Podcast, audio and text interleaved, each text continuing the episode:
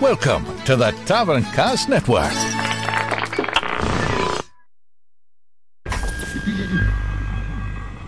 You're listening to Taverncast 39.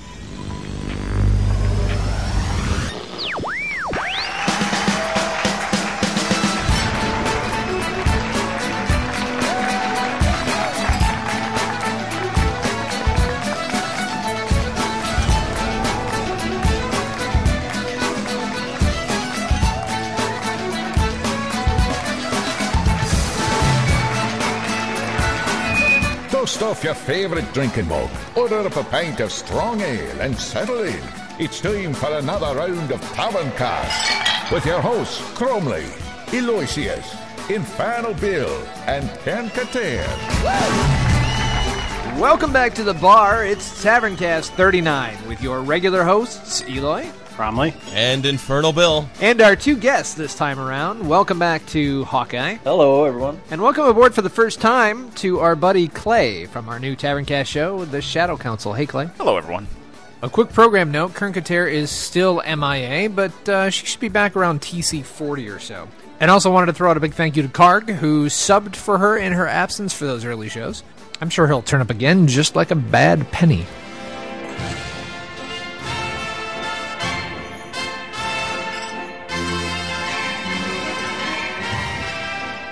Check us out online at www.taverncast.com. Have all the same stuff we've always had up there. You can uh, donate, you can log into our forums, and join all the witty uh, banter that goes on in there. Call it that. And now we have the Shadow Council on our website. So we have all about the Shadow Council. They have their own discussion area in our forums, and there's hidden Easter eggs if you can find them. It's not. It's not even Christmas yet, and they. Uh, that's why I said Easter really? eggs. No, Are there really? Are there really? no, there's not. So I already, I already did a search.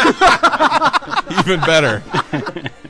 Hey Clay, why don't you go ahead and tell us what our Skype number is if people want to call us? I don't know what the hell And the go. number is. It is actually 734 418 8727. That is correct, sir. And make sure you get up to iTunes and give us a good review. We would love to cross the 700 reviews for Taverncast number, and we're only like, you know, 625 or so away from that. So, you know, just go ahead and give us a review up there and make it a good one. A oh. good review. Thanks. And I, I hid Easter eggs on iTunes also. Folks, review us, please. There is a reason that we are the 215th greatest podcast on the planet. So review us accordingly. We're trying to move up to 214 here, so. Hey, Clay, real quick, what's the Shadow Council all about for any new listeners that are popping in this show? The Shadow Council is a podcast that is of the Taverncast ilk, but is all about the world of Warcraft, as Taverncast once was itself. Which is why, if you are one of the old Taverncast World of Warcraft holdouts, you should check out the Shadow Council, because you'll find the same brand of irreverence, with a slightly different personalized spin, and all the same news and hard hitting analysis that you came to expect. I'm just kidding, it's a lot of dick jokes, but you'll like it anyways. Did you just say all the noobs you've come to expect? Absolutely. and I am their king.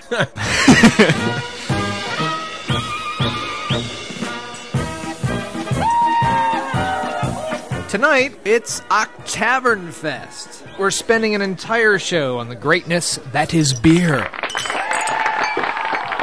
Longtime listeners know the central role beer plays on Taverncast, but we've spent almost the entire season with mixers and specialty cocktails, and it's honestly time to return to our roots and crack open a few cold ones. I mean, this is a tavern, after all. Coming up in about a half an hour, we'll be talking to Grant Wood, brewmaster from the Boston Brewing Company, famous for the Samuel Adams brand of beers.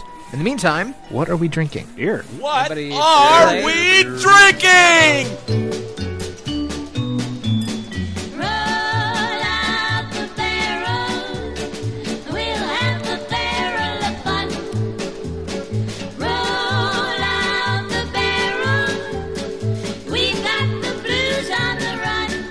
So, because it's the beer show, uh, what we thought today is instead of all sharing a, a single beer, we're going to kind of bring out some of our favorite brews, each one of us, and then talk a little bit about why they rock. So, maybe to introduce you guys to a new beer or two that you may may haven't heard of. Why don't we go? Um, why don't we go with Clay first and uh, start it out? Tell us what you're drinking. Tell us a little bit about the brew and why you dig it. What I'm drinking! What I'm drinking is the Stoned Ruination IPA, which is a lovely example of the Indian Pale Ale.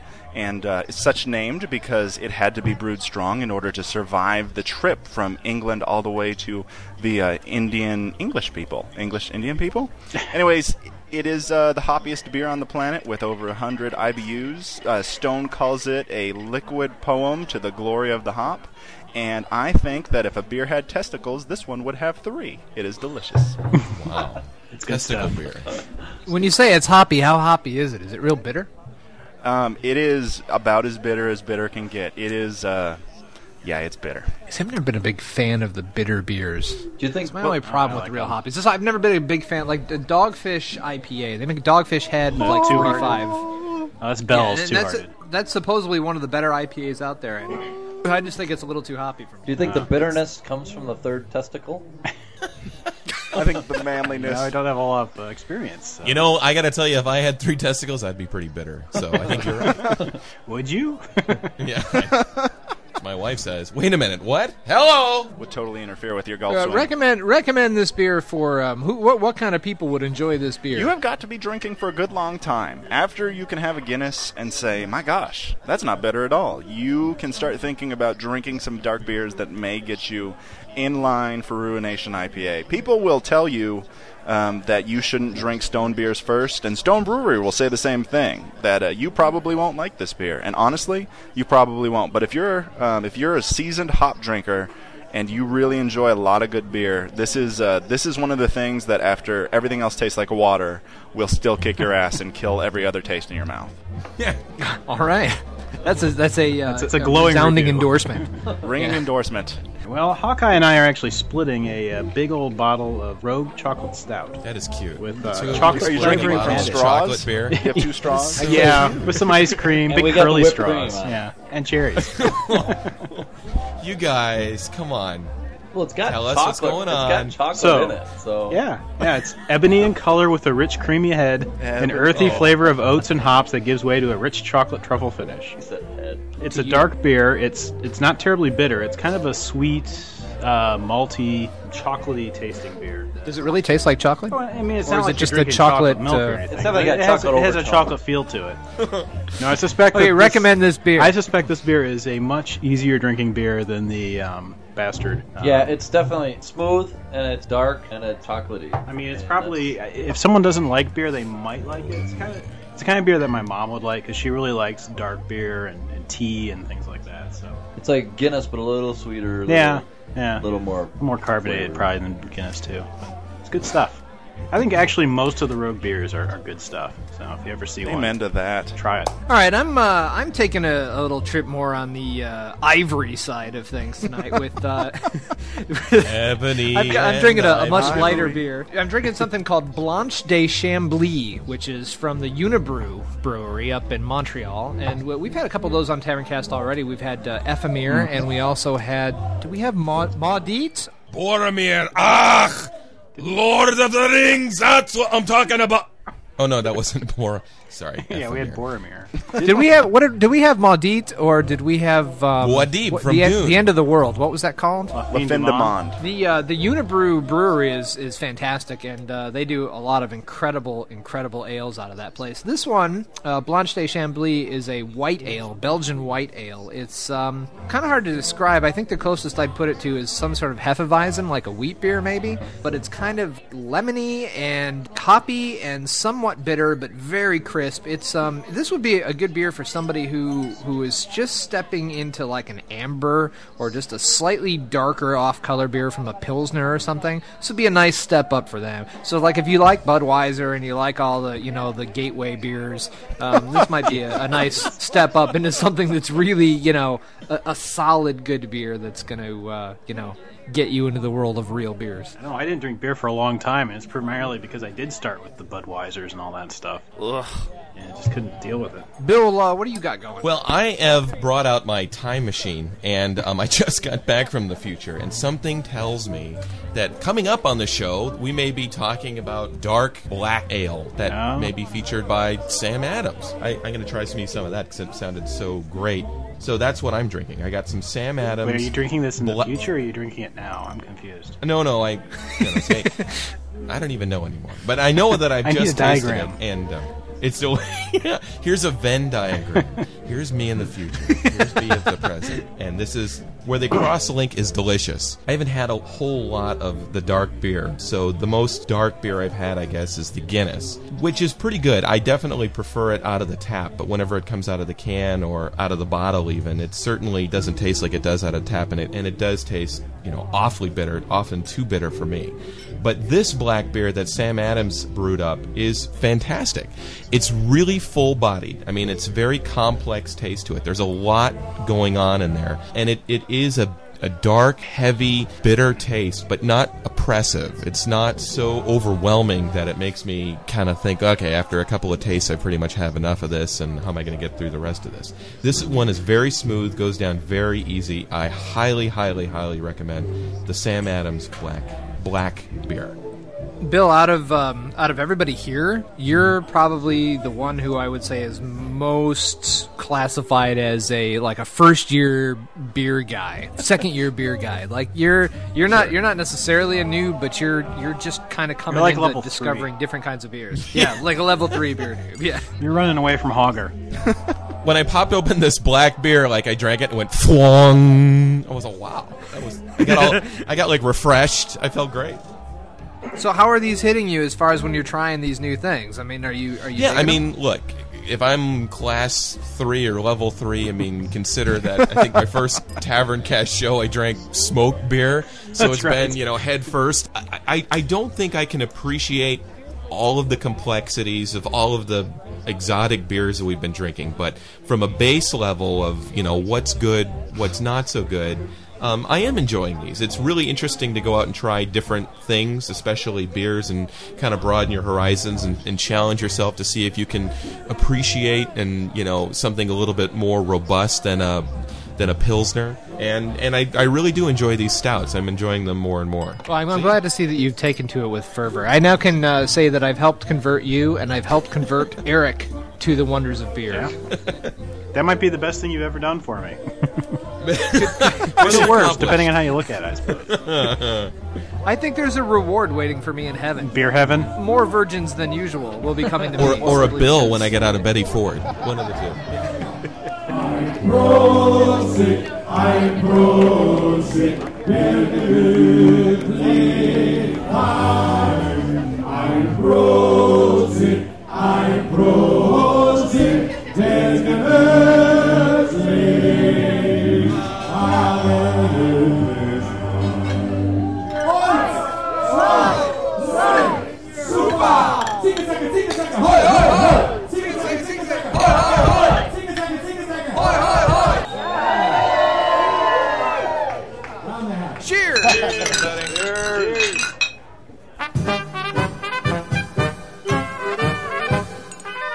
Is there an ideal way to drink a beer?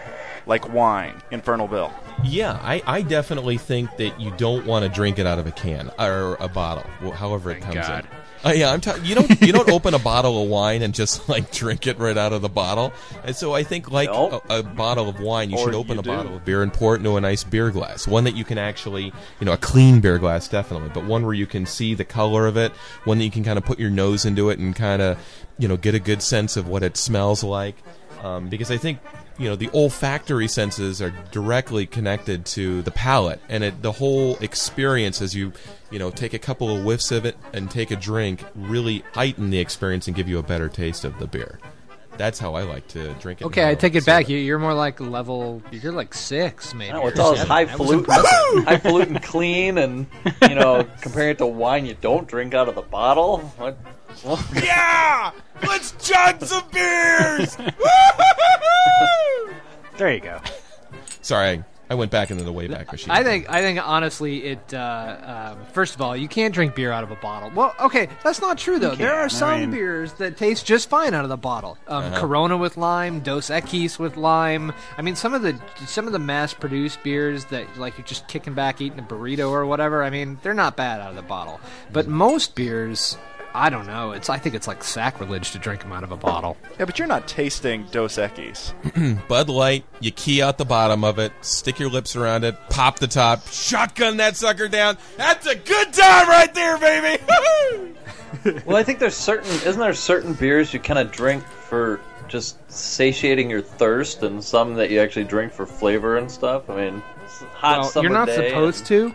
You know, You're not supposed to. I mean, they're all beers aren't supposed to be that way at all. It's just the only reason we think it's that way is because we have beers like Budweiser, which are supposed to satiate thirst and cool you down. don't. Corona. They're not really meant Corona to and be good. Dos Equis, the, the the ones you mentioned. I mean, those aren't those aren't steep flavor beers. They're just kind of get the job done. You know, wet the palate, take the heat off. It's Miller time. He's absolutely right. I, I kind of like Corona and Dos Equis. I mean, I really do. I, I like a lot of much better beers than that, but they're- uh, Dos Equis with a lime, like Dos Equis Amber with lime, that is really good with Mexican food. Really, really good. I don't know I'm what just it wondering, is, though, but if, it's good. If it would be better with Mexican food if you had it on tap. Uh, probably be better that way, right? So I mean, it's not bad out of the bottle, but tap's always better. And if I think if you can get it like at the place where it's actually made, I think that makes a difference. Yeah, yeah. some of the best. You know, honestly, Oh, yeah. I'll say it. Some of the best beer I ever had was when I took a tour of the Budweiser factory, and that we got Really? to the end, and I got straight out of the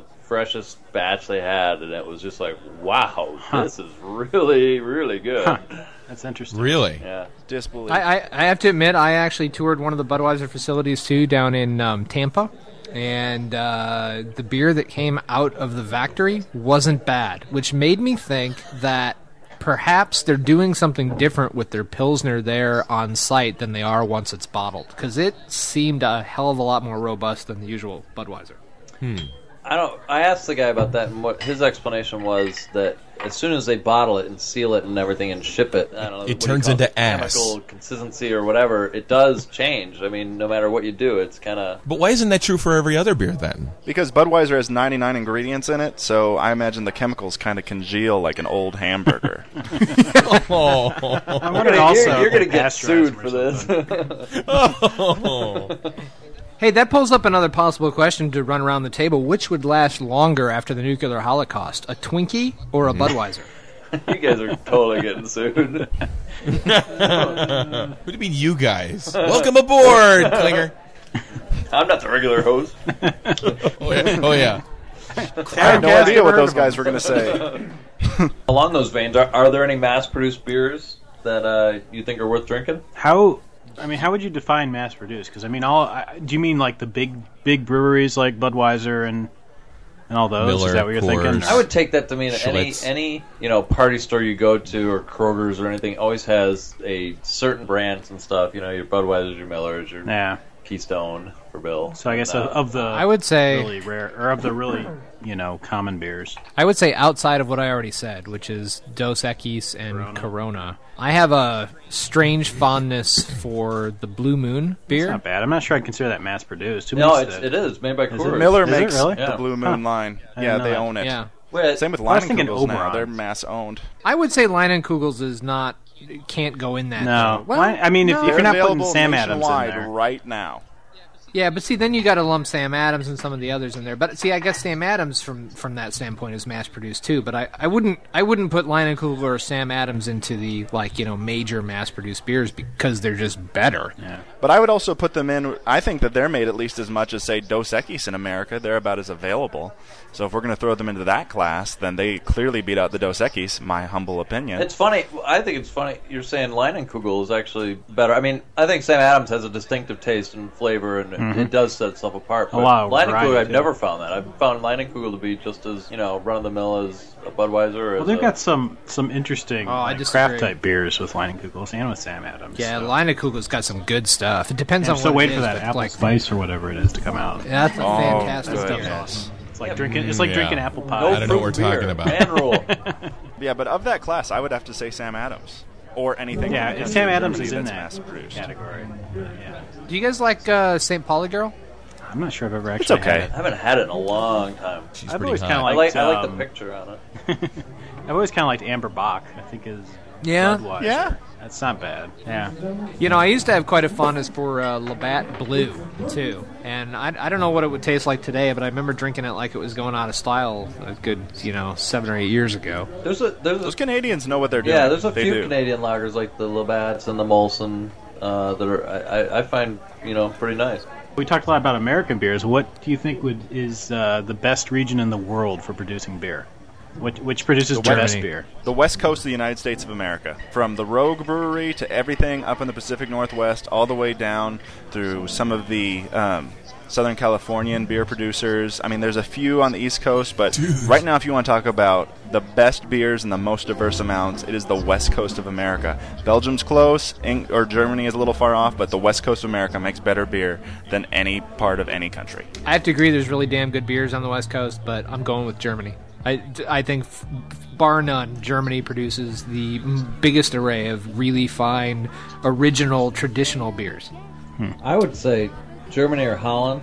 Yeah, I mean, there's some nice Holland. Yeah, like Wow. Amstel and Heineken. You know, I'm thinking. I think- I'm thinking what I need to do is research this fully, and, and travel the world drinking beer before I Take could really Yeah. make a. Uh, a Now's a good time here. to do it. Because you can't you can't just say German beer without having been there and you know had it on tap, Eric, right? you gotta go. Eric, I would've- gotta go get the beers from Antarctica. right. Yeah. Let us know they how probably is. have a, dr- a Let brewery us know how down it there.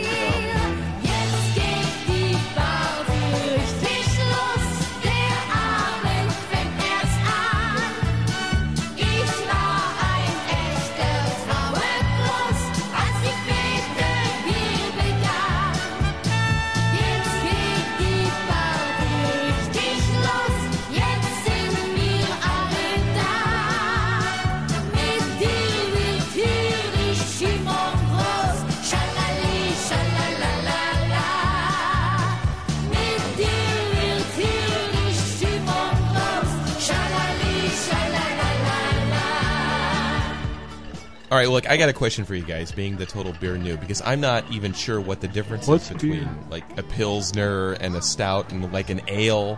I mean, what is it? What is an ale? What can you guys explain to me? What An the ale best? is- What is your best style of beer? My best style of beer would probably be the Belgians are so diverse because they're they use a lot of wild uh, yeast and they use you know candied sugar and all sorts of crazy stuff.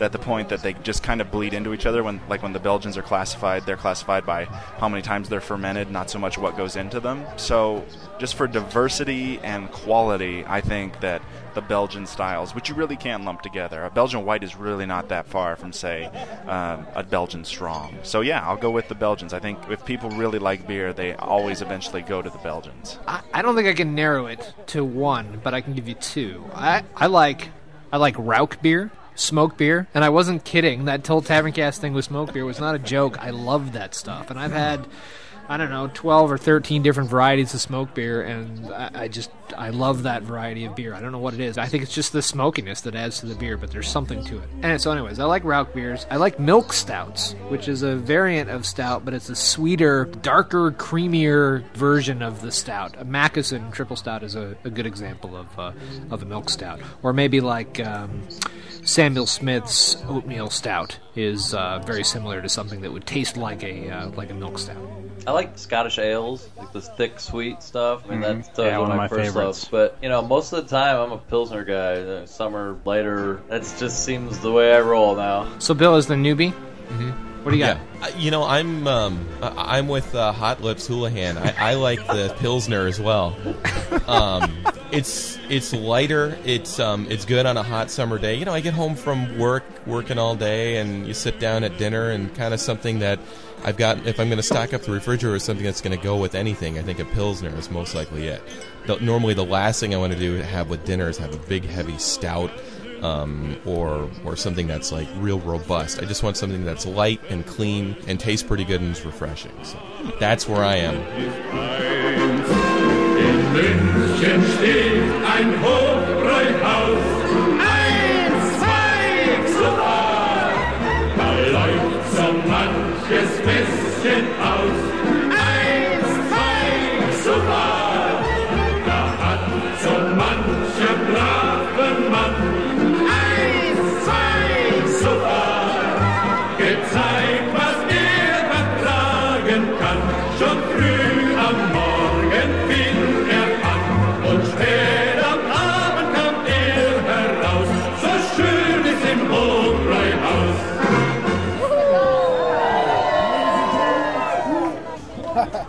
We're geeked to be talking to Grant Wood, a brewer with the Boston Brewing Company, one of the largest craft breweries in the United States and famously known for their Samuel Adams brand of beers. Welcome to the show, Grant.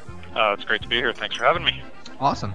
Well, first of all, give us a lowdown on Sam Adams beers. What, what do you guys make? How many varieties? Why they're great, etc. We're one of the premier craft brewers um, in the United States, and uh, we make over 21 different styles of beer. I'm not sure what the current count is because it's going up all the time. We focus on um, the quality of our ingredients that go into our beers. We use malt, uh, malted barley, malted wheat for our wheat beers, and we concentrate on the use of noble aroma hops for Boston Lager in particular, the uh, Hallertau Mittelfrüh hop uh, raised in Bavaria. And uh, I think one of the focuses that we have is quality, traditional brewing processes, and uh, the finest possible ingredients that we can find to go into our beers. It's uh, it's a very interesting place that we're in. You know, we're we uh, are are bigger than a lot of the craft brewers, but even even if that's true, we're still um, really tiny in uh, in the market. um, you can find us in all 50 states, but we are less than one percent of the beer market in the United States.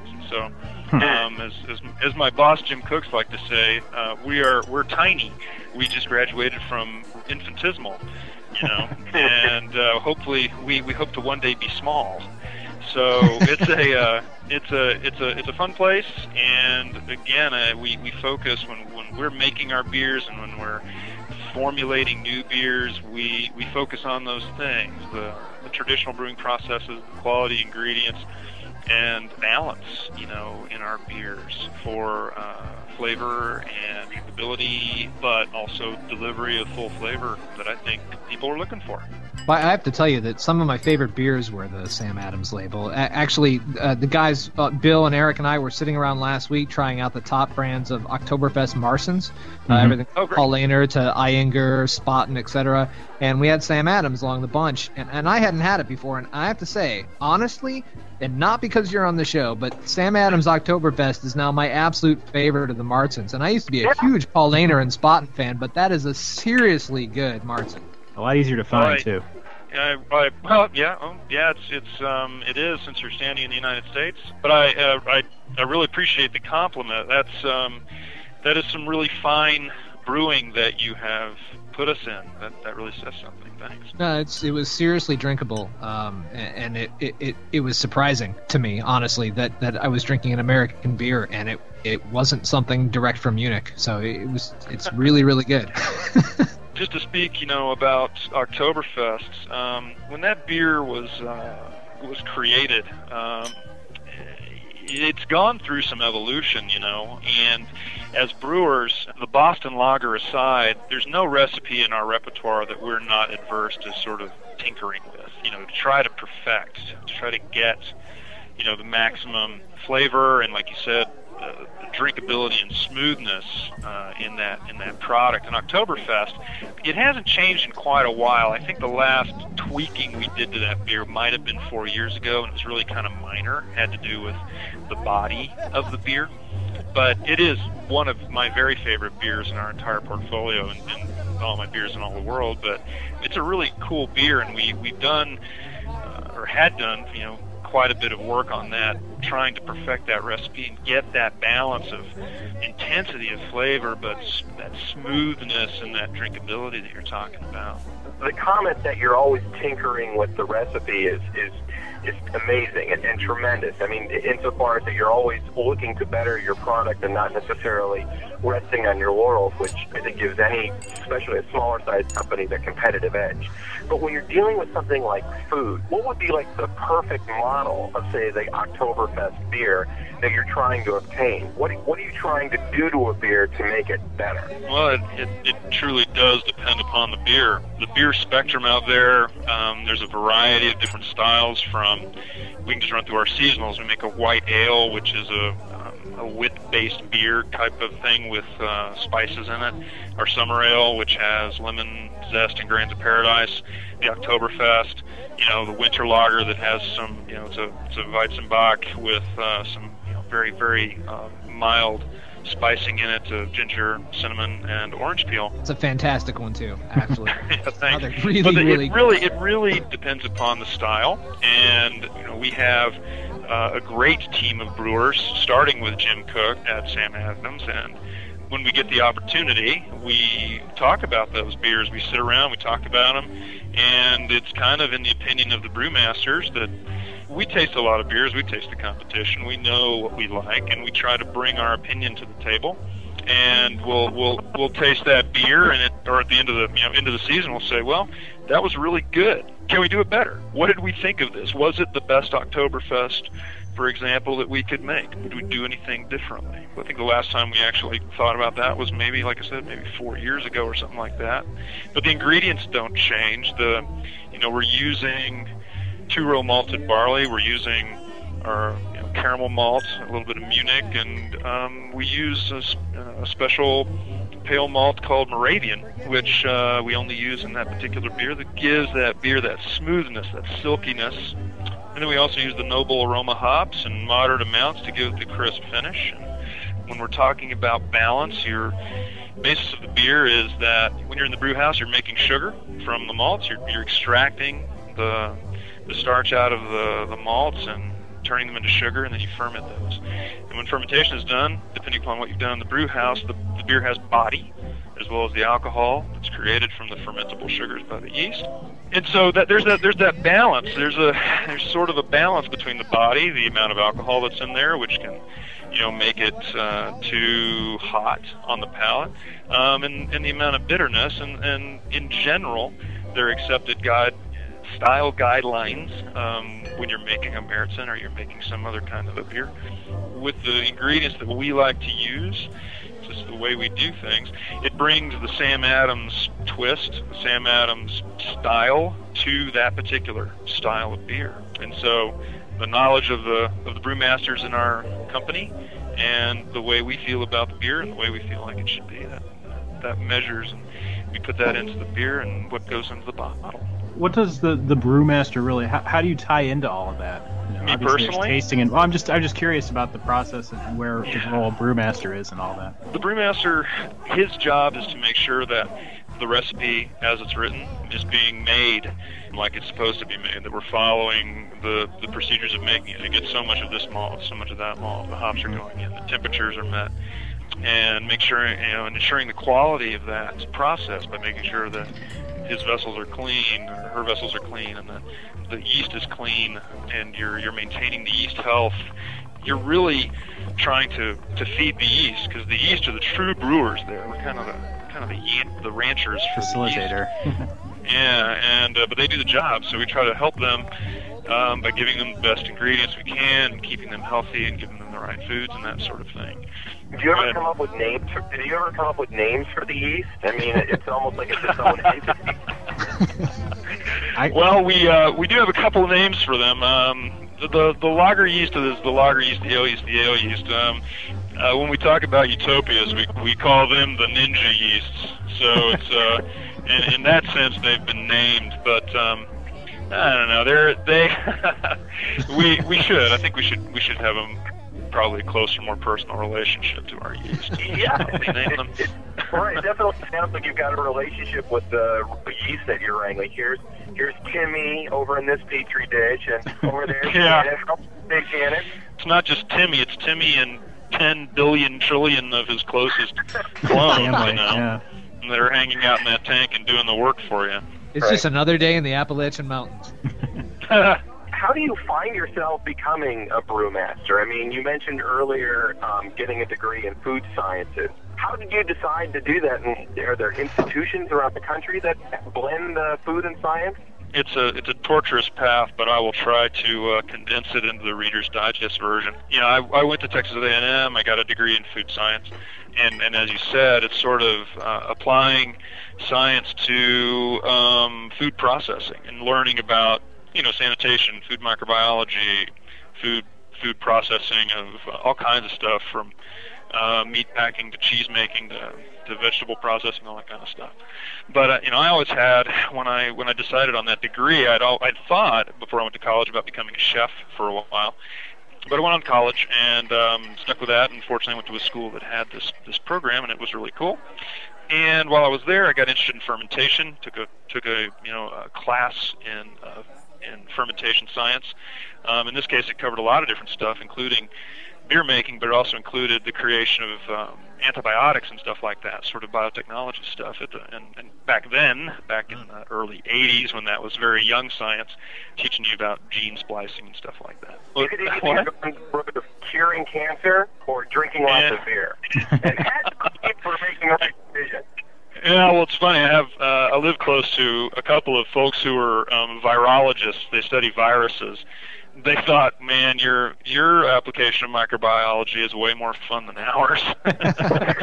so, uh, I, and I and I have to agree with them, you know. Right, taste better. But uh, no, I, I I'd always wanted to get into fermentation. I thought about trying to get in the wine industry. There just wasn't much in Texas, where I grew up. And and when I got out of school, got married, and was kind of hunting around for a job, I was fortunate enough to uh, get hired at uh, Pearl Brewing Company. God rest its little soul, down in San Antonio, Texas.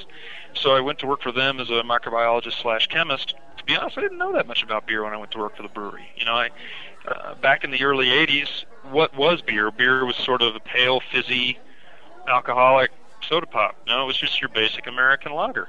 Um, You know, that's kind of the okay. gateway, though, for people. That's I think the gateway beer for so many people is like a, a really light and fizzy pilsner, a la you know Budweiser, Schlitz, Miller, whatever. Sure. Yeah, and there's you know, and and really, there's, and I want to make sure that I'm really clear about this. There's nothing wrong with that. You know, there's a lot of really fine, really clean, really light beer that's made out there that tastes fine. You know, it doesn't have a lot of flavor in it, and some people don't want a lot of flavor in their beer, and that's fine.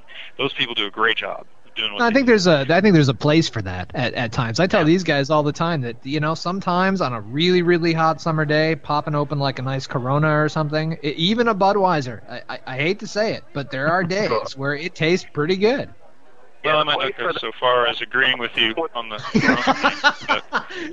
at, yeah, at this point, Grant is like, "What? What? What show is this again? What? what the, who the hell are these guys?" Yeah, but no, I, I digress a little bit. But you know, I started out making you know pale light lager and found you know that I liked brewing and, and and thought it was really interesting. There was a lot of really cool things you could do, and so I worked for Pearl for about four years. Went to Siebel Institute in Chicago. They were kind enough to send me to brewing school, and then um, uh, a few years later, I got a job over at Lone Star Brewing Company as an assistant brewmaster. Was there for six years, and unfortunately, Lone Star was owned by Heileman, which uh, ran into some financial bad times. My timing was good though, because at that time Sam Adams was looking for a couple of brewers, and I was able to uh, get hired on there uh, at Sam about 13 years ago. So uh, the rest is history. Grant, if you if you had to narrow it down to a few, what what would you say some of your favorite styles of beer are? love the Schwarz beer style. Love the black lager. Uh, it is a running joke in the company about me and black lager. They've put me in the company newsletter as the Baron of Black Lager. Um, but uh, it is a uh, it's a really great style, and and unfortunately, uh, or fortunately or unfortunately, I don't know. There's not much of it made in the United States. It's kind of an obscure liquid style. People are kind of afraid of it, I think, because it's so dark. But the one we make is just so rich. It's got a great malty character to it, a little bit roasty but not burnt. It's it's got this very smooth finish, very little bitterness to it. You know, I know I know a lot of brewers are hop heads. They just love the hops. They want it bitter, bitter, bitter. Um, that's not me. I'm a I'm a real malt fan, and that's why you know I love the Oktoberfest, love black lager. Another real favorite of mine I, that that we don't make, unfortunately, is a you know the Flanders Red, some sour kinds of beers. We haven't gone down that that road yet. I hope to do that though sometime. I'll tell you, Bromley and I both here really like Rauch beer quite a bit, and I was really I was surprised to see that you guys do a smoke beer variant, but I've never seen it anywhere on any shelves. Yeah, it's a uh, it's it's a rarity. We actually we actually put it in a competition. We we do something every year or have for the last three years called the Beer Lovers Choice, and that's where we make um, two two different styles of beers, no label to sort of identify the style, and we have the public taste them. They come into um, their their favorite tavern, their favorite pub, and uh, they can vote, or they go to a beer festival and they can vote, taste them, and, and vote on which one they like. So we had a we had a smoked lager, a Rauch beer, and we put it up against what had been an old favorite, which was Honey Porter. Honey Porter beat it. but it was exciting to have one in a bottle that you could take home and taste. And because it is, it's kind of it's very malty, and it's got you know we all love sausages and smoked meats and all that sort of stuff. All the brewers do. So we make one once a year at least at the brewery in Boston. So it'll be on draft um, in Boston occasionally. Well, it's good to Yeah, know where I have to go to get my Sam Adams liquid bacon. Yeah, there you go. There you go. If it doesn't taste like a ham sandwich, it's not a Rauch beer. How else does, would you say that you guys distinguish yourself from all the other breweries? Because I mean, there's, I mean, I don't know how many. There's got to be dozens, if not hundreds, of microbreweries now in the U.S. And, and uh, I mean, obviously, you're, you're you're easier to find than you know outside of the region than, than a lot of those. Yeah. I think I think we distinguish ourselves in a couple of ways. One is um, all brewers focus on quality. They want to make the best beer they possibly can, and and we do that. We focus um, very strongly on quality. And that really that really starts at the ingredients. That starts at the basic level. We buy the best hops we can find. The Hallertau Mittelfrüh hop, Tettnang hop, Spalt hop, imported, you know, grown in Bavaria, processed in Bavaria, shipped over here in the coldest parts of the month, you know, of the year, um, and kept cold until they actually go into the beer. You know, it's that sort of um, attention to quality and attention to the flavor that goes into that beer that that we start with. I think that that is one thing that sets us apart. Um, Jim Koch, you know, um, the guy who starts the company, he's a he's a madman. he is uh, crazy about beer. He loves beer. He lives, eats, breathes, sleeps beer and and making beer. Um, and he he pushes us. He asks us as his brewing staff to find new ways to bring flavor into beer. What are the think outside the box. Let's push the envelope on what beer can be. From making chocolate bock to making a great all malt light beer to making something like Utopias, the extremist of the extreme. Things like that, you know, that that passion starts with him and it's it, it trickles down to the rest of the to the rest of the brewers that are in the company and we you know we we want to make them happy and so it's a it's a great mandate for us to go out so jim you know he's a he's a he's a driving force and and that force helps us bring so many different styles of beer to the public we try to do a count, or I try to do a count. And this is probably a couple of years ago. All the different recipes, not and and this is this doesn't include one. You know, this includes ones that haven't ever seen the light of day. These are ones that never made it out of Boston. We brewed it mm-hmm. once, we brewed it twice. You know, we we've probably got over seventy different recipes that have been brewed in some Mhm. respect and served to the public at some time. Can you give us a sample of like what one of those recipes were? Like uh, uh, so one of the most obscure or crazy ones you guys came up with? Well, let's see. One of the more, I think one of the more interesting ones that we've done recently um, is a Finnish sahti. It is made with spruce boughs, and juniper berries.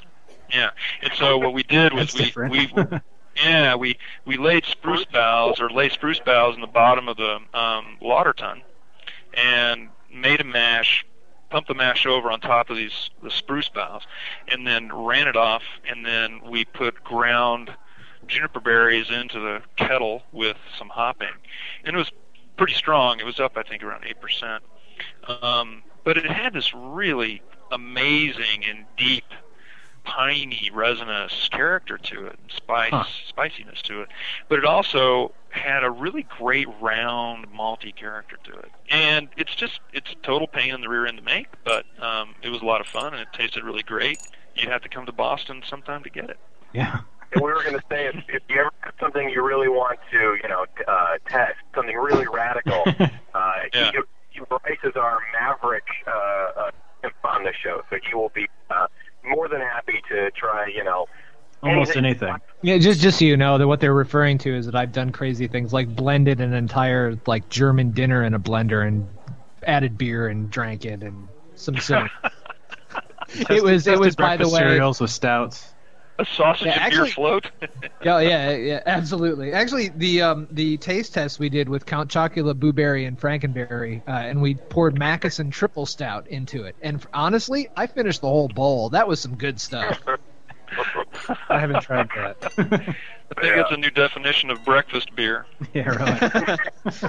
for those of us and for those of our listeners who are still, you know, relatively novice uh, level as far as our beers are concerned, w- let's say we're throwing a party. Let's say I'm having a, a gathering at the house. It's not necessarily like a football Super Bowl type party, but you know, I've got a number of adults showing up, and um, I'm going to be wanting to serve beer and wine. When you're Sure. serving something at your house and you've got a wide variety of people coming to it, and you want to serve beer, what do you recommend? What do you serve at your house? Well, of course, I serve all Sam Adams products. But that aside, um, the good you know the good thing is that we've got you know we, like I said we got a crazy amount of different beers, and we have a beer for almost every taste. You know, we have Sam Light. It's light in body, got a great multi character, very clean finish, just a really nice beer. We've got our seasonals. You know, I, I typically have the seasonal around our Oktoberfest now. Winter lagers on the way. On the other on the other side, I would probably uh, I'd have lager, of course, and um, black lager since I am the Baron of Black Lager, and uh, I'd also have one of the ales in. Right now, we've got a really cool Irish Red that won uh, a World Beer Cup gold medal for the Irish Red category, and we just brought it out early last year. So it's a really cool ale. At my house, I like to have a variety in the fridge. Uh, I also like to serve them all in glass, so I try to have a variety of glasses around. Thank you. Thank you. Um, yeah, I it out of the bottle, guys. That's key. Come on, Yeah. let's look at it.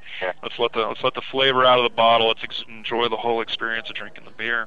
So that's that's the key. And you know, my only my only issue that I really have um, uh, with with beer, you know, I can please almost everybody in the world except my wife. my my wife, I'm going to out her on your podcast. She doesn't like beer, and uh, so my my my goal in life, one of my tasks in this uh, while I'm on this earth, is to find a beer that my wife will drink an entire 12 ounce bottle of. I've had similar situations, and I've always found that uh, feeding somebody framboise another kind of lambic usually works. I think you're right. I think that, that might work. She's she's tasted a few of those. She's tasted uh, like the cassis lambic and stuff like that. So it, it it's in that area, but I just haven't found quite the right one yet. You mentioned the Utopias before, which is a really unique product that comes out of Sam Adams, and from what I understand, the next batch is due sometime in 2009. Can you talk That's to our correct. listeners a little bit of, a little bit about that, and what other really ultra exotic beers you may have coming out in uh, in the near future? Well, uh, we can start the, the near future that I know of is our chocolate bock is coming back, which is exciting. A new, uh, a little bit reformulated. Again, we, we tweaked it a little bit. You know, it's all malt. It's got some chocolate malt in it, though that doesn't mean that the malt has chocolate in it. It's because of the color and because of the, you know, that, that sort of bitter chocolate flavor that you can get in the beer. But when, once the beer is um, f- fermented, it's a lager. We krausen it and then we add cocoa nibs. We actually put cocoa nibs, which are the roasted, crushed uh, cocoa beans, pre-processing. Put those into the tank, and we put the beer on top of it, and just sort of soak the beans in the beer, and the beer in the beans, and um, extract that great uh, chocolate aroma, primarily, and some of that chocolate flavor out of them. And then we filter the beer, put a touch of sweetness in it, and a touch of vanilla, a really fine uh, Mexican vanilla extract um, and put a little teeny weeny touch of that in there as well. And it just has this great dark chocolate flavor, really rich flavor and aroma that we just love. So that one's coming out pretty soon. Should be in time for the holidays. And then, like you said, later next year we'll bring out um, the 09 version of Utopias. You know that that is a continuously evolving kind of product. I think if you if you tasted Utopias before, you'll you know when you taste it in 09, you go, oh yeah, that's Utopias. But it's it's going to be slightly different, probably. It always is because we're aging the beer in uh, different barrels, and the longer that we do this, the more old barrels that we have that we can blend into the newer stuff that we that we've made in the last year. And so it's a constantly evolving thing. It'll it'll still have the basics, the ninja yeast, the the malts, the noble hops, the special brewing process, the the, the really high alcohol. And again, it's a it's a balanced, unique, amazing product that's uh, aged for over a year in oak barrels and finished in Buffalo Trace bourbon barrels, and you know, in that great ceramic decanter that looks like looks like a brew kettle. Back in '97 and previous to that, you guys made the Triple Bock, which was, I think, at the time the strongest beer in the world, wasn't it? At that time, it was yeah. Yeah, and I, I mean, man, that was that was rich and complex, and to me, it was almost like a fine port in how complex it was. It was really good, but I, I have to say, the 2000, God, I think 2003 Utopias or 2005, one of the two. I don't know for sure, but that seemed a whole lot stronger to me than any of the triple bock. Yeah, it definitely was. The 03 and the 05 around there were about 25% alcohol by volume, roughly. Wow. The uh, the triple bock was a mere 18%. Okay, there's the big difference then.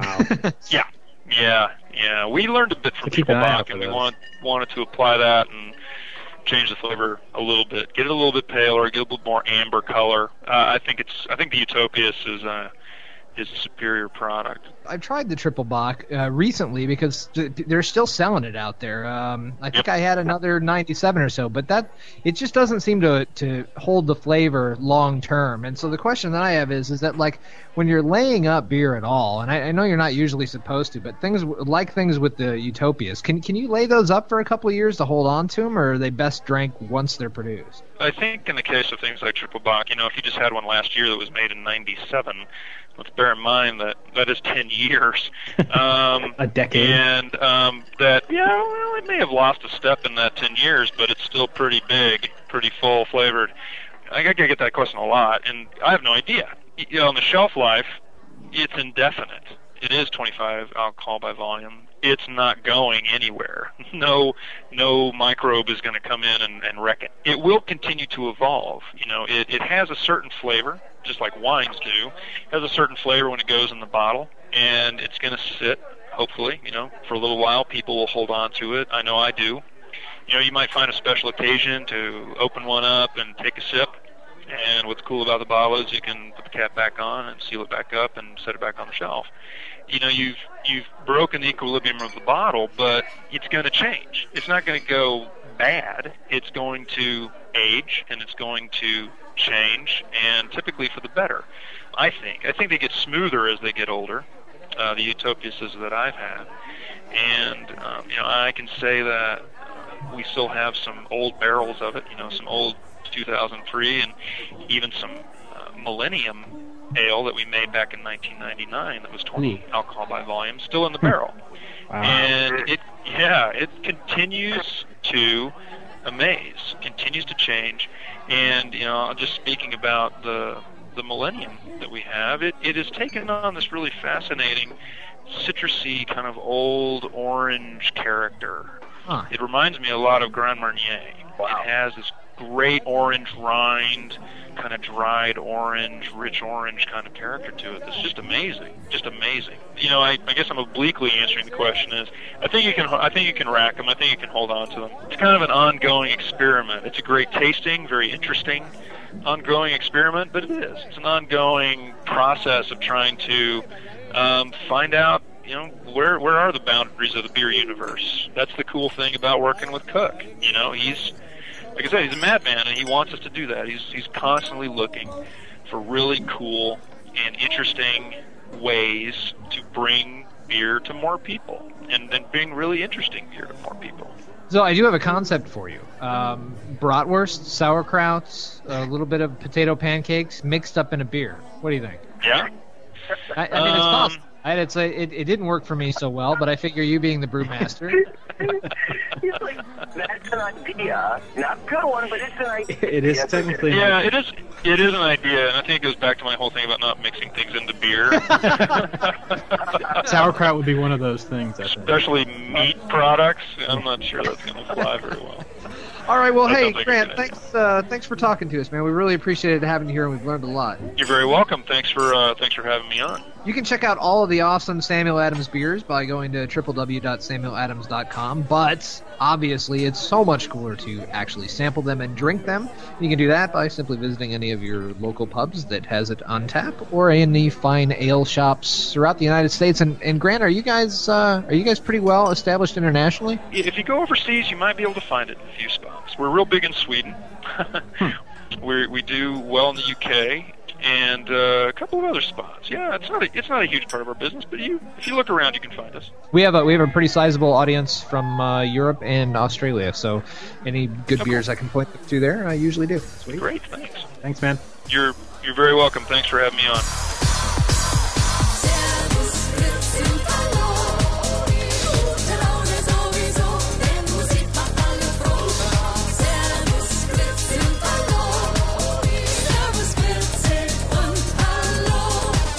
Wasn't it great having Grant Wood from Sam Adams on and uh, chatting about beer? I learned so much from that guy. You know, it was interesting that he's so that he's got like the chemistry degree, and you know, he, it's so it, it- like he's got all these advanced degrees in something other than dude beer. you know, I mean, he's an extremely intelligent person, essentially half scientist, half chef, and he's making beer. So it just, I mean, as far as like a, a stamp of approval for the Sam Adams Brewery and the and the product that comes out of it. No, but I, I think um, I think you in the core of his heart beats the dude beer for sure, or else he wouldn't be a brewer. Is there any beers out there that, that you know everybody seems to rave about that you know you just don't get it? You, you know you, you tried it and you're just like this doesn't taste good. This is garbage. This just doesn't rub me the right way. You got any out there you can think of like that? Busch Light. Bushlight. Bud Light. now we're talking about beers, so See? Huh? That's kind of a hard question. I'm trying to think of what people rave Like about. Anchor. Well, like, I'd okay, say yeah. Anchor Steam or Sierra Nevada. I've never understood the oh, upside of okay. those. I mean, Blasphemer. I know. See, Although see Anchor what I Steam mean? does taste a little bit like piss, but yeah, Sierra Nevada is great I just, stuff. I just never have gotten into Sierra Nevada. You know, I think it has a lot to do with where you are in your, you know, beer drinking career, as it were. Because, it, you know, for a long time, everybody's like, dude, you gotta try Guinness. It's awesome. It's like chocolate beer. I mean, it's the greatest thing ever. I tried it and it tasted like ass. I mean, it's. you know, I thought the same like thing too when I first tried it. It's so super bitter. I mean, it's just brutal on the palate. But, you know, after you drink a, a bit and you kind of dull your taste buds and a few of your brain cells, it start to taste a little bit better. I agree. No, it's true. I think you become acclimatized to it because, I mean, when I first tasted uh, Guinness, I thought, yeah, I was the same way. I thought it was awful. It was way too bitter. And then I've now always- I taste it now, and I don't even taste bitterness. I've always what I liked mean? Guinness, but I, I bought a I didn't four start pack drinking of until a Guinness few to a years ago, fraternity so. party, and my brothers forced me to drink it in front of them, and it, and I hated every second of it. And now it's it's like And water. now it's now it's like what you drink in the morning, brush your teeth. I was hazed with it. Yeah, it's breakfast, It's and I, I I'm slipping it to my pregnant wife to make sure my kid is raised good. raised all special. You know, Play after you finish your Guinness, you're gonna be taking this heroin right to the arm. Absolutely. We, no younger brother of ours isn't gonna be drunk and cracked up. Yeah, no. The when I first got introduced into stouts, um, it was w- through uh, Murphy's Stout and through Mackeson Triple Stout, and Murphy's is seriously drinkable. It's it's bitter, but it's not overly bitter. It's not like Guinness. It's incredibly smooth, and it's a little bit it's a little bit easier to get into it from uh, from a stout standpoint. And Mackeson's, hell, Mackeson's is just. It's like the nectar of the gods. It's just sweet and creamy and like TC thirty nine brought to you by Mackeson's Triple Stack. That'd be awesome. Wenn die Sterne ist Italien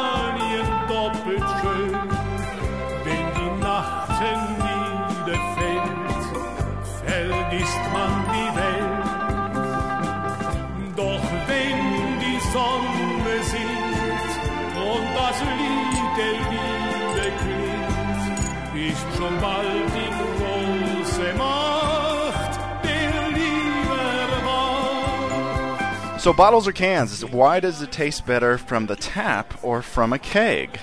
bottles or cans. Whether you pour it out of a bottle or whether you pour it out of a can, it definitely seems to taste different. You know, you can get certain beers out of a bottle or a can, right? Like Guinness is a good example. Okay, well, but Um, see, but it- Guinness has got that uh, has got the CO two widget. in it, right? So it tastes a little bit more like it's uh, out of a tap. I, those, I like those cans, all right. In fact, I drink I like Boddingtons quite a bit, uh, just as you know, an easy to drink ale, and it, Boddingtons comes out of a can with the CO two widget. I kind of dig that. Yeah, but doesn't it taste to you? It always tastes to me like a, I, I don't know, maybe it's got like a tinny taste to it. You That's know, because uh, shit but- beers come out of cans. like if I drink if I drink a new Belgium, What's your real opinion? like Fat Tire comes in a can and it's delicious. And I, I didn't like the idea until I had one, and I was like, yeah, it doesn't make a difference. But if you have a Busch Light or a Coors or a Miller, you're, uh, it's just a Freudian reaction wherever you're like, oh, I have this thing in my mouth. Oh, it's terrible. I bet. Skinnering reaction. I bet if I took a Budweiser out of a can and a Budweiser out of a bottle and poured it into a That'd glass, be an interesting test. you couldn't tell me which one was which. Yeah. Oh, I don't know. I, I think it's I think it's why like like urban legend that it makes a difference and, and it's been gr- ingrained in everybody since college. So when I go to the store, I still buy bottles because they supposedly taste better. But you know, I I wonder if that's even true. Here's something you can re-ferment in a bottle, but you cannot re-ferment in a can. So like your Belgians and your Germans hmm. that all do bottle fermentation, Yeah.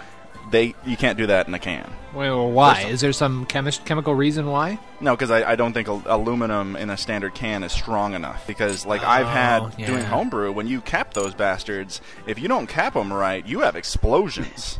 or, or if you put too much sugar in there, same thing, and a can just couldn't hold that. No, that's a good point. That's a good Does point. that how does is that germane to flavor? You think? Well, the yeast that comes from re-fermentation, that's characteristic of these Belgian and European ales, is definitely, especially if you, if you ever take a big mouthful of yeast on the teeth, which is completely harmless and sounds really disgusting and like something that you would talk about on a different type of show. But Once in college, I knew this girl, and I mean, it Talk was. about the Shadow Council. yeah, that's There was this girl Nancy. This is this is the time where Bill needs to start screaming. Go, Bill, go. Save it. yeast in my mouth. We say- Bill, Bill's actually a robot. We have a little button we hit. It's like I get scream, tased. Oh, I can. Oh, I, you just said the Artificial wrong thing. So, all right. So I've got a question. So you're serving dinner. You got a number of people over. You're cooking up something, and um, you know you want to serve beer. So, what food goes well with what kinds of beer? I have no idea.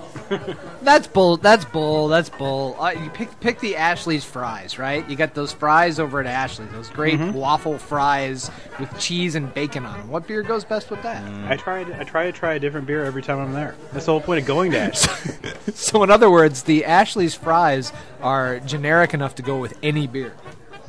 They're so no, I'm saying is all beers go with French fried potatoes with bacon and Grease. cheddar and chives. Beer chives. goes with grease. Beer goes with grease. Yeah. yeah. And all good That's fe- food has grease. Yeah, but you know, look. I mean, if you're gonna have an ale though, or you're gonna have a stout with something dark, spaghetti. You don't want like a spaghetti dinner with a big stout beer. At least I don't. It Yeah, doesn't seem like it goes well together. I together. don't think. It's, I think- I don't Bill's think got a a point. pilsner It's goes with a spaghetti dinner.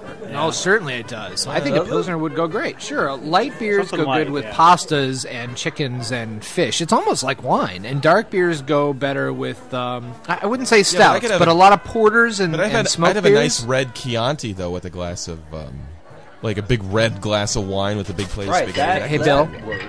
So red Bill, beer, maybe. the whole- this is this is not a wine show. Not a wine Yeah, show. but a beer's color does not denote its intensity. Like an IPA is a vicious, overwhelming beer, but yet very pale. But why would No, you it's- it's why true. would you drink beer with spaghetti? Why wouldn't you open some wine? I mean, I don't like like there's- wine, so there- it's pretty easy for me. Because you're not a I don't walking like wine. vagina.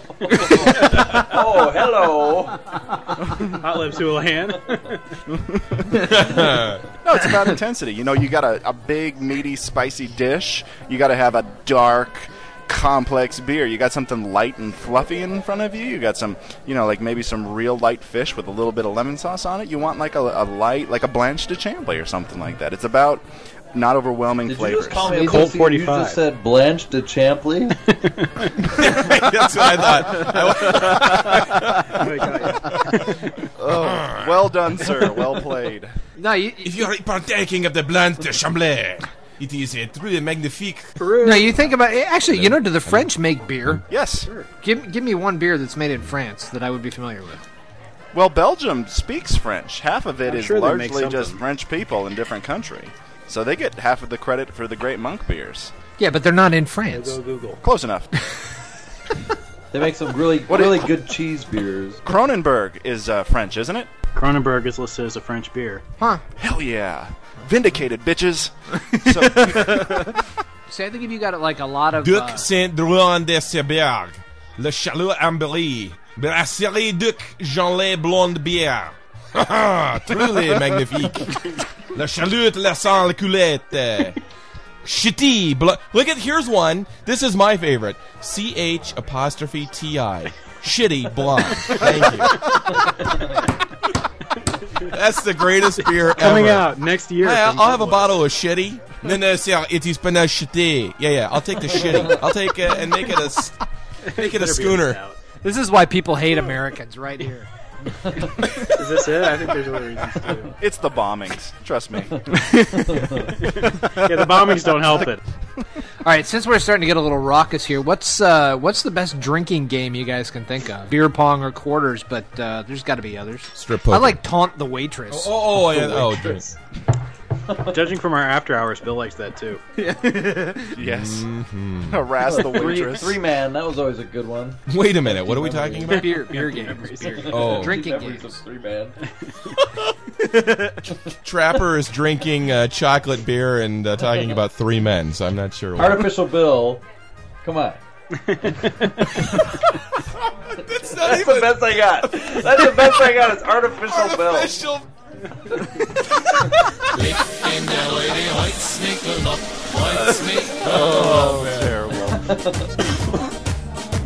Der Michel lebt im Wald, da ist auf Bittag heut. Der Michel lebt allein, hat mit Leid nicht viel zum Tor. Da fahrt er in die Stadt, da fahrt er in die Stadt, da fahrt er in die Stadt, weiß er, wo man Fest grad hat.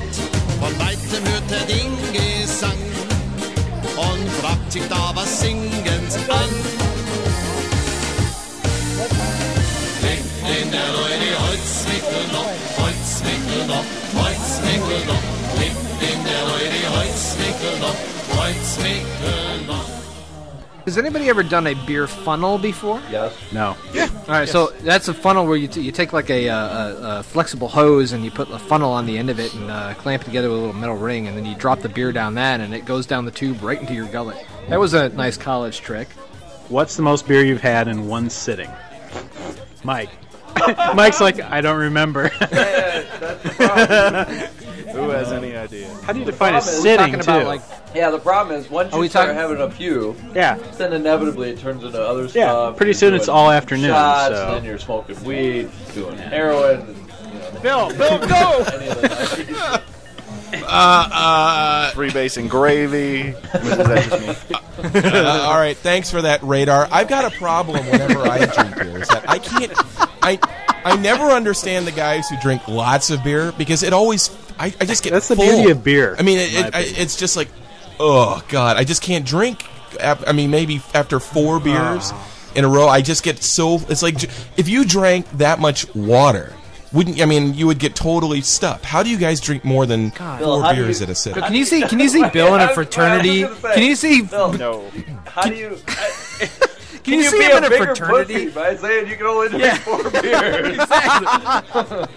Bill, can you see Bill in a fraternity? Like, drink, pledge, drink. And Bill's like, I can't. It fills me up. But stop it. Bloated. I gotta go, guys. I gotta go. I gotta pee. I got a law exam in the morning. Leave me alone. I've already had three. Gosh, that's a lot. Watch it. Bill is not used. Sorry, guys, I gotta go get laid. Okay, sorry. You guys go have fun with yourself. Ooh, What, what's that supposed to? What are you applying there? man.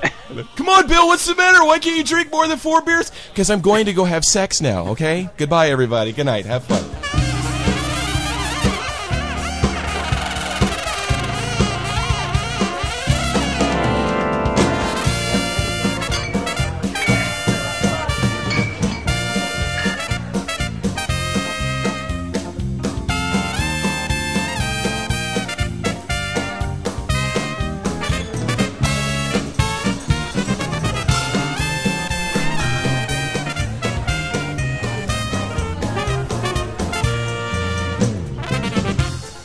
Shouldn't there be a question about beer movies? Don't you guys love beer movies? Beer Like movies. Strange Tons of beer Brew. movies. What's God, I haven't seen Strange Brew in a long time.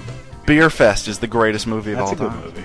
Haven't seen it. Is that National good? Lampoon's No, European but it's Vacation. great to drink beer too. Exactly. It, it's one of those Yeah. great terrible movies, like Super Trooper. I Or think Star Strange Trek. Brew is like the Strange Brew is the penultimate uh, beer. Or Star Trek. Star Trek is a great terrible movie.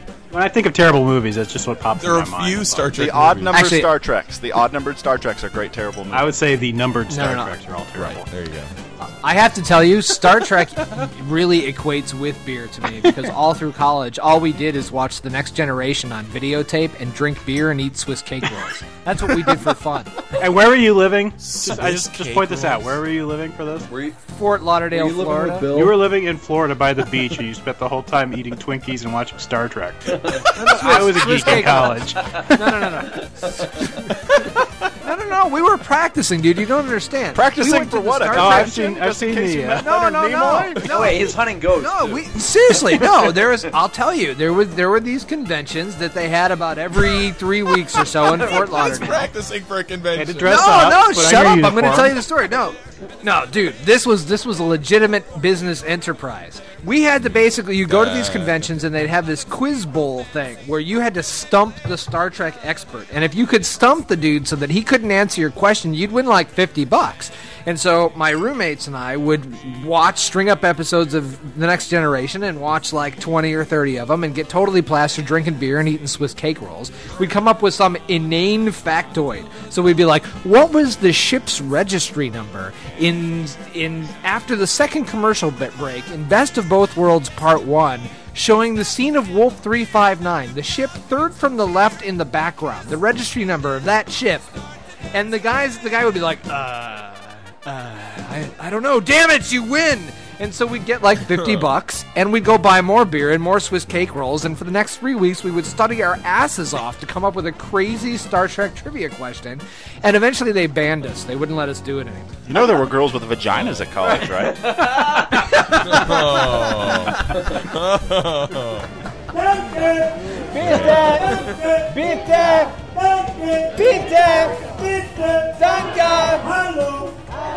What's with a beer gut? Why aren't there more beer thighs or beer Bill, asses? can you, can you Why aren't answer there that? more- please? Go.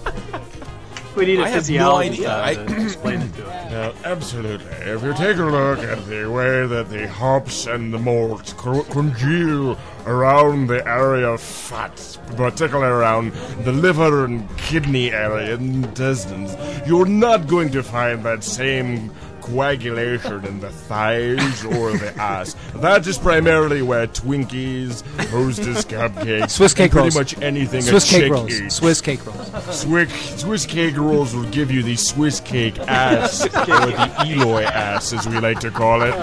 Girls with that, bro. But the beer gut is simply a medical form of medical science. Actually, no. I think I think I've seen beer ass before. If you go to uh, some really bad bars in Michigan, a lot of those guys there have some tremendous asses. You know what? There, there is a real answer. Wow. You've been checking You don't hear that too. every day. He's been doing a that's a- census. you know maybe Dude, when you look at that guy, he's out maybe a tremendous ass. Ass. I'm gonna have to go back and have more Swiss cake rolls and beer. So, what beer goes best with Star Swiss, Trek. Swiss cake rolls? Eli? Um, I think we were drinking Rolling Rock. You know, there is a there is an actual real answer why there's a beer gut. And don't ask me how I know this, but uh, But apparently you I learned it. it in medic school. But Wikipedia. I don't think it was Wikipedia. Traditionally, beer's been a men's drink, and men typically accumulate fat around the midsection. So that's That makes great sense. that is where the beer gut. And beer increases estrogen, which is where beer boobies come from. Ooh, Oh God. helpful information on Taverncast. You know, you know what? We really don't need that. Wait, on wait. Taverncast. People, people have had an impression of us, and you are ruining it. Are, are you Yeah, we saying, have a are you saying sterling. it might be It's all about where the fat's at. I fed beer to my wife and I got a baby. I don't think that was the beer, dude. You're right, it was the FedEx guy. Yeah.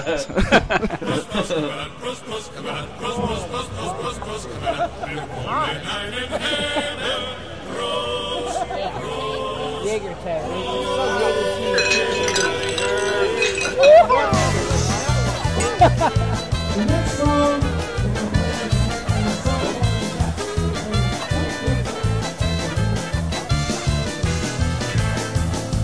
heaven there is no beer. No beer. That's why we drink it here. And when we're all gone from here, our friends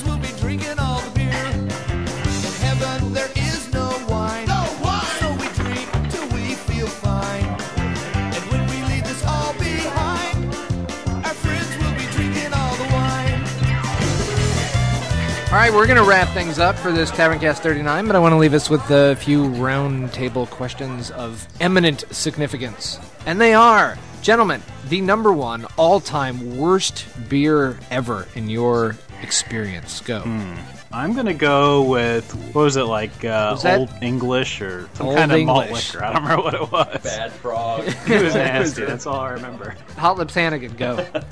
Uh, the skunk Goebels didn't make for a good experience that night. All right, anything skunked, yeah, that's not good. Uh, I'm gonna say Mickey's 40 ounce malt liquor.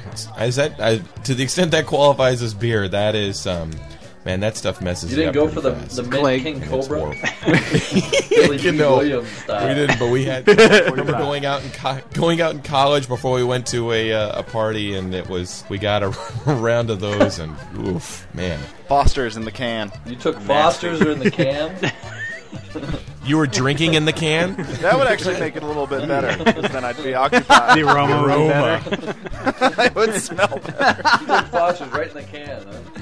I don't think I've ever actually had Oh, wow! Way to go there, Father Mulcahy. one. Uh, Running out of character. All right, and my all-time worst beer ever is Schlitz malt liquor. Oh. The all-time, the flip side of this, the all-time number one best beer. I don't know. I don't really have a favorite beer, so Try to narrow it down just all number one best beer for every possible Oh, application for you. General drinkability. um, I'll just go with Dirty Bastard.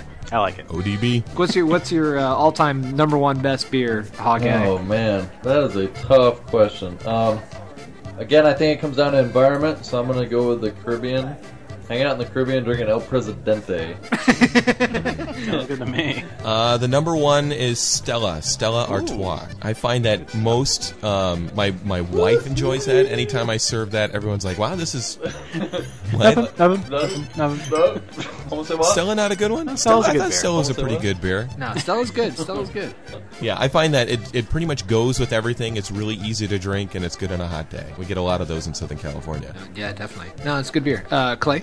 Uh, Unibroue's Le Fin de Monde. It is light. It is complex if you're trying to taste it. It is 9% alcohol, and it tends to come in large bottles. That's true. So, yeah, it's a What great more do you need? for- it's awesome. And I would go, not surprisingly, with Schlenkerla Rauchbier Märzen. Uh, it's made by the Heller Brewery in Bamberg, Germany. I, I love the smoke beer. Smoke beer for every application. Every Dude, application. I love smoke beer. I love it's, dude. It's like drinking liquid bacon. And what's well, how can you go wrong with bacon? All right, when we're Why when isn't you're back there more here, bacon beers? There should be a bacon beer. You know, there's. It's called salt. Rock beer. That's Schlenkerla. Schlenkerla is Rauch beer. It's bacon beer. Really? All right, so that's been Taverncast 39. Thank you very much for listening into this incredibly raucous and beer-induced program. And thanks once again to our special guest, Grant Wood from the Boston Brewing Company, who's makers of Sam Adams, and for uh, Katie Powell, who helped set it up over there for us. Thanks, Katie. Again, visit us online at www.taverncast.com. Check out our forums. Uh, remember that Shadow Council is now on the website and also on the forums if you want to check that out if you are a Warcraft nerd. Subscribe! Also, call us on the uh, Skype number, which is once again, Seven three four four one eight eight seven two seven. and give us a hot review on uh, on iTunes. All right, that's been Tavern Fest. All right. I am Aloysius. I'm Bromley. I am Infernal Bill. I am Hot Lit or Hawkeye. Hot Lips Hawkeye. I'm West Runner. All right, take it easy, guys. See ya. Thanks, everybody.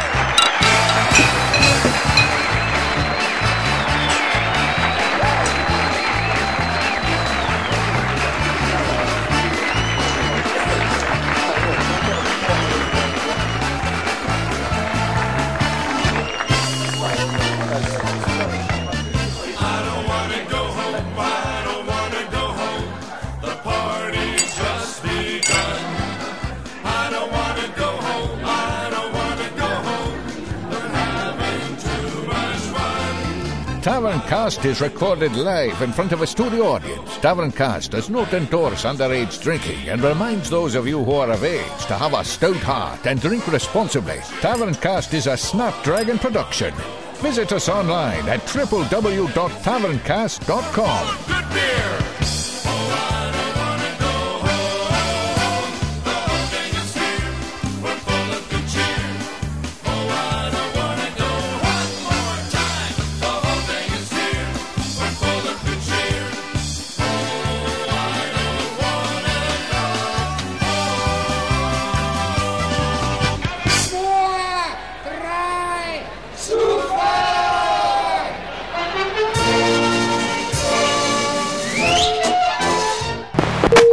Eliminated website and URL, so Bill wouldn't like suddenly come in and say the URL again.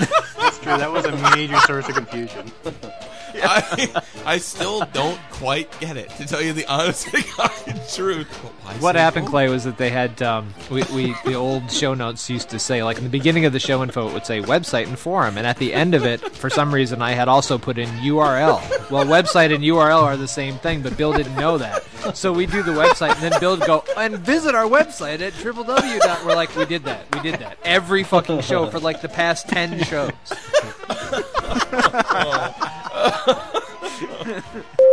but I think the guest. Uh, this time around needs to give a go. What are we drinking? Do, we got, do I got to do it with the Peruvian accent? If you'd I- like. I'd like to hear it. Oh, I don't. Accents aren't my thing. What are we drinking? I guess that was something. All right, Clay, give it a shot. I uh, have been listening to Taverncast for so No, I no, no, whoa, their- whoa, whoa, whoa, whoa, whoa! What, what, what, do, what do we need a monologue for this? What are we drinking? I'm drinking What? a Stone Are- IPA. No, No, no, no, no, no. Rolling it Fail. down my throat. It is delicious. all, all kinds, all kinds of fail, sir. Epic. You need to say, "What fail. are you drinking? What are we drinking? Bryce is just looking for some screaming. What are we drinking?" What are you drinking? That works. Perfect. Okay, let's stop this before it grows into the monster it surely will. Yeah. After all the uh, positive comments Yeah, we the got about incredibly the uh, political Well- show. Crikey, why aren't you guys doing more British politics for teenagers? We should totally do like well, people people were unhappy with us only covering U.S. politics, so we're gonna do uh, So we're going to talk about this Cambodian. Cambodian Cambodian politics. Mamma mia! No, I'm an Peruvian. Italian teenager. Why aren't you talking about Italian a teenager, huh? What's the matter, you? Hey, mama, I'm a listening to a Taverncast, listen to, to a World of Warcraft, and I hear American Italian uh, politics, huh? Welcome, welcome back to Taverncast 39. This is Eli. Today we're going to be talking about Labor and Tory. Which one's the best? Oh God, our fans. God bless you, every single one. Well, um, you mean are we talking about? It, let me let me make sure I understand the question. Are we talking about like after it's poured into a glass, like you crack open a bottle or a can and then pour it in a glass? Which one's better? Didn't you write the goddamn question? Did you hear on the last Taverncast where eh, they said that Bill was the beer bot? Do you think that? Do you think that Bill is gonna be like he's gonna come back and he's actually the beer bot? Like they turned the beer bot on and it's just Bill. Did you notice that when Bill came on the show, it was about the same time that the beer bot stopped coming on the show? I am online. How may I serve you now? What is the question? Oh, there what he is. is the question? Goodbye. How are you? What is the question? Phrase the question for the beer bot. Bottles or cans? Bottles or cans? Bill, please answer the question. Bottles or cans for beer? Uh, It I must be a say fat weasel. can. I always say fat bo- weasel is only good in the bottle. Bottles are only good for the fat weasel. There are no cans for the fat weasel. Bill, you are incorrect. Eric, answer the question. Uh, Fat Weasel is the answer. Incorrect, incorrect. Fat Weasel is not the answer. The answer is bottles or cans. Therefore, the answer must be bottles or cans. Answer the question, Eric. Now, do Bottles it of now. Bottles of Fat Weasel. Correct. Clay, answer the question now. Now, do it. bottles, or cans. Fat Weasel. Bottles of Fat Weasel. Correct, correct. Hawkeye, please answer the question now. Answer it. Do it now. Now. Now. Now. Now. Now. been more than Now. Now. myself. Now. You are incorrect. You have been ejected from the program. You are insufficient. Taverncast is the master. You are the failure. I am the new host on Taverncast now. I am the new host. That answer is correct. I will settle down now. I will shut Now let me Please. unplug No. That's right. Wow, now I remember that why we so don't worth uh, bring him out too often. I Did you notice when Beerbot came on, Eloy wasn't there? Did you ever notice when Superman is around, Clark Kent isn't? Peru! Hello, everybody! Shotgunning a beer is the favorite thing to do in Peru. We take are real the shotgun, beer, though. and you chop at the bottom of the beer hut, and put your succulent lips across the bottom of the beer, and ever so gently caressing the top with the pop, and you suddenly pop the top, and it all comes rushing down to your gullet in a wonderful, wonderful explosion of beer all the way down. Isn't that right, Super Bar? Yeah, shut up, you! This is my beer I want to shotgun, and that is how we do things in Peru. For a second there, Adam Sandler was from Peru. Did anybody else catch that? So I think I think now wish. instead of um, instead of having to beep out obscenities or potentially um, um, off-color things on Taverncast, which is clearly a family show, um, we should just have Bill just start doing this every time it gets a little off-color. Just Bill, just go into He's our it. bleep. You know, you'll save it. Today we're going to be talking about the porn industry, and our guest Ron. Hey, how about that over there? Look, a donkey.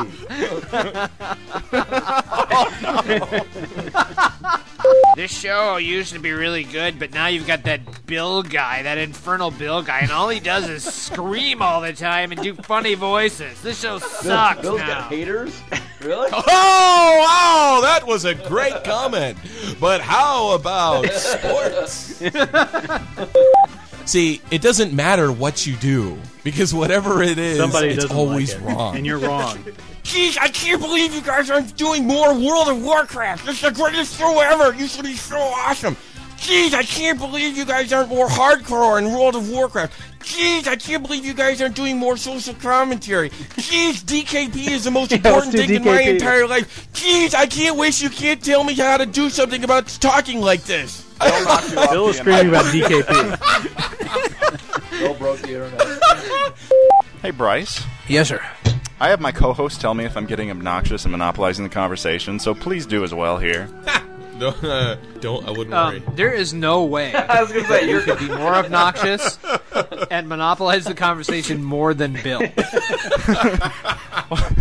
In fact, if you start monopolizing too much, Bill will just talk over you and start screaming. and no So one will be able to hear worry about it. anything. And That's right. This is this is how Bill ensures that he's the uh, preeminent personality on the program. He just Oh, out. it's all about volume. It's all about him. It's the Bill show. Oh, you guys Bill, are just, Bill, you Bill. guys are too all it is. kind. Really, Bill Oh, cast. You're making you're making me blush. Hot lips, Mm-hmm. Houlihan. Yep. you see, you see, that's what he does to you, Mike. You see, you, you, you you have a good shtick going. You start talking. You got a good conversation, and he just like cuts in and just cuts you down. He's just whatever, hot lips hooligan. Hooligan. Let me talk. Let me talk about beer. I don't know what talk about anything MASH. about it. I'm going to talk about Labatt's Blue or some shit because I don't know what I'm talking about. Blah blah blah. You can't talk now, can you? La la la la la la la. You can't hear anything because I'm yelling Peru, Peru. Ha ha! It's all my show. Colonel Bill. Whatever, whatever, hot lips Houlihan. Whatever. I think I think I'd rather talk about like beer and put it in cakes and whether it's in bottles or glasses and then Peru, Peru, Peru, you piece of shit. Ah! This is my show. It's my show. you guys are pretty much spot on. you, you got me dialed in.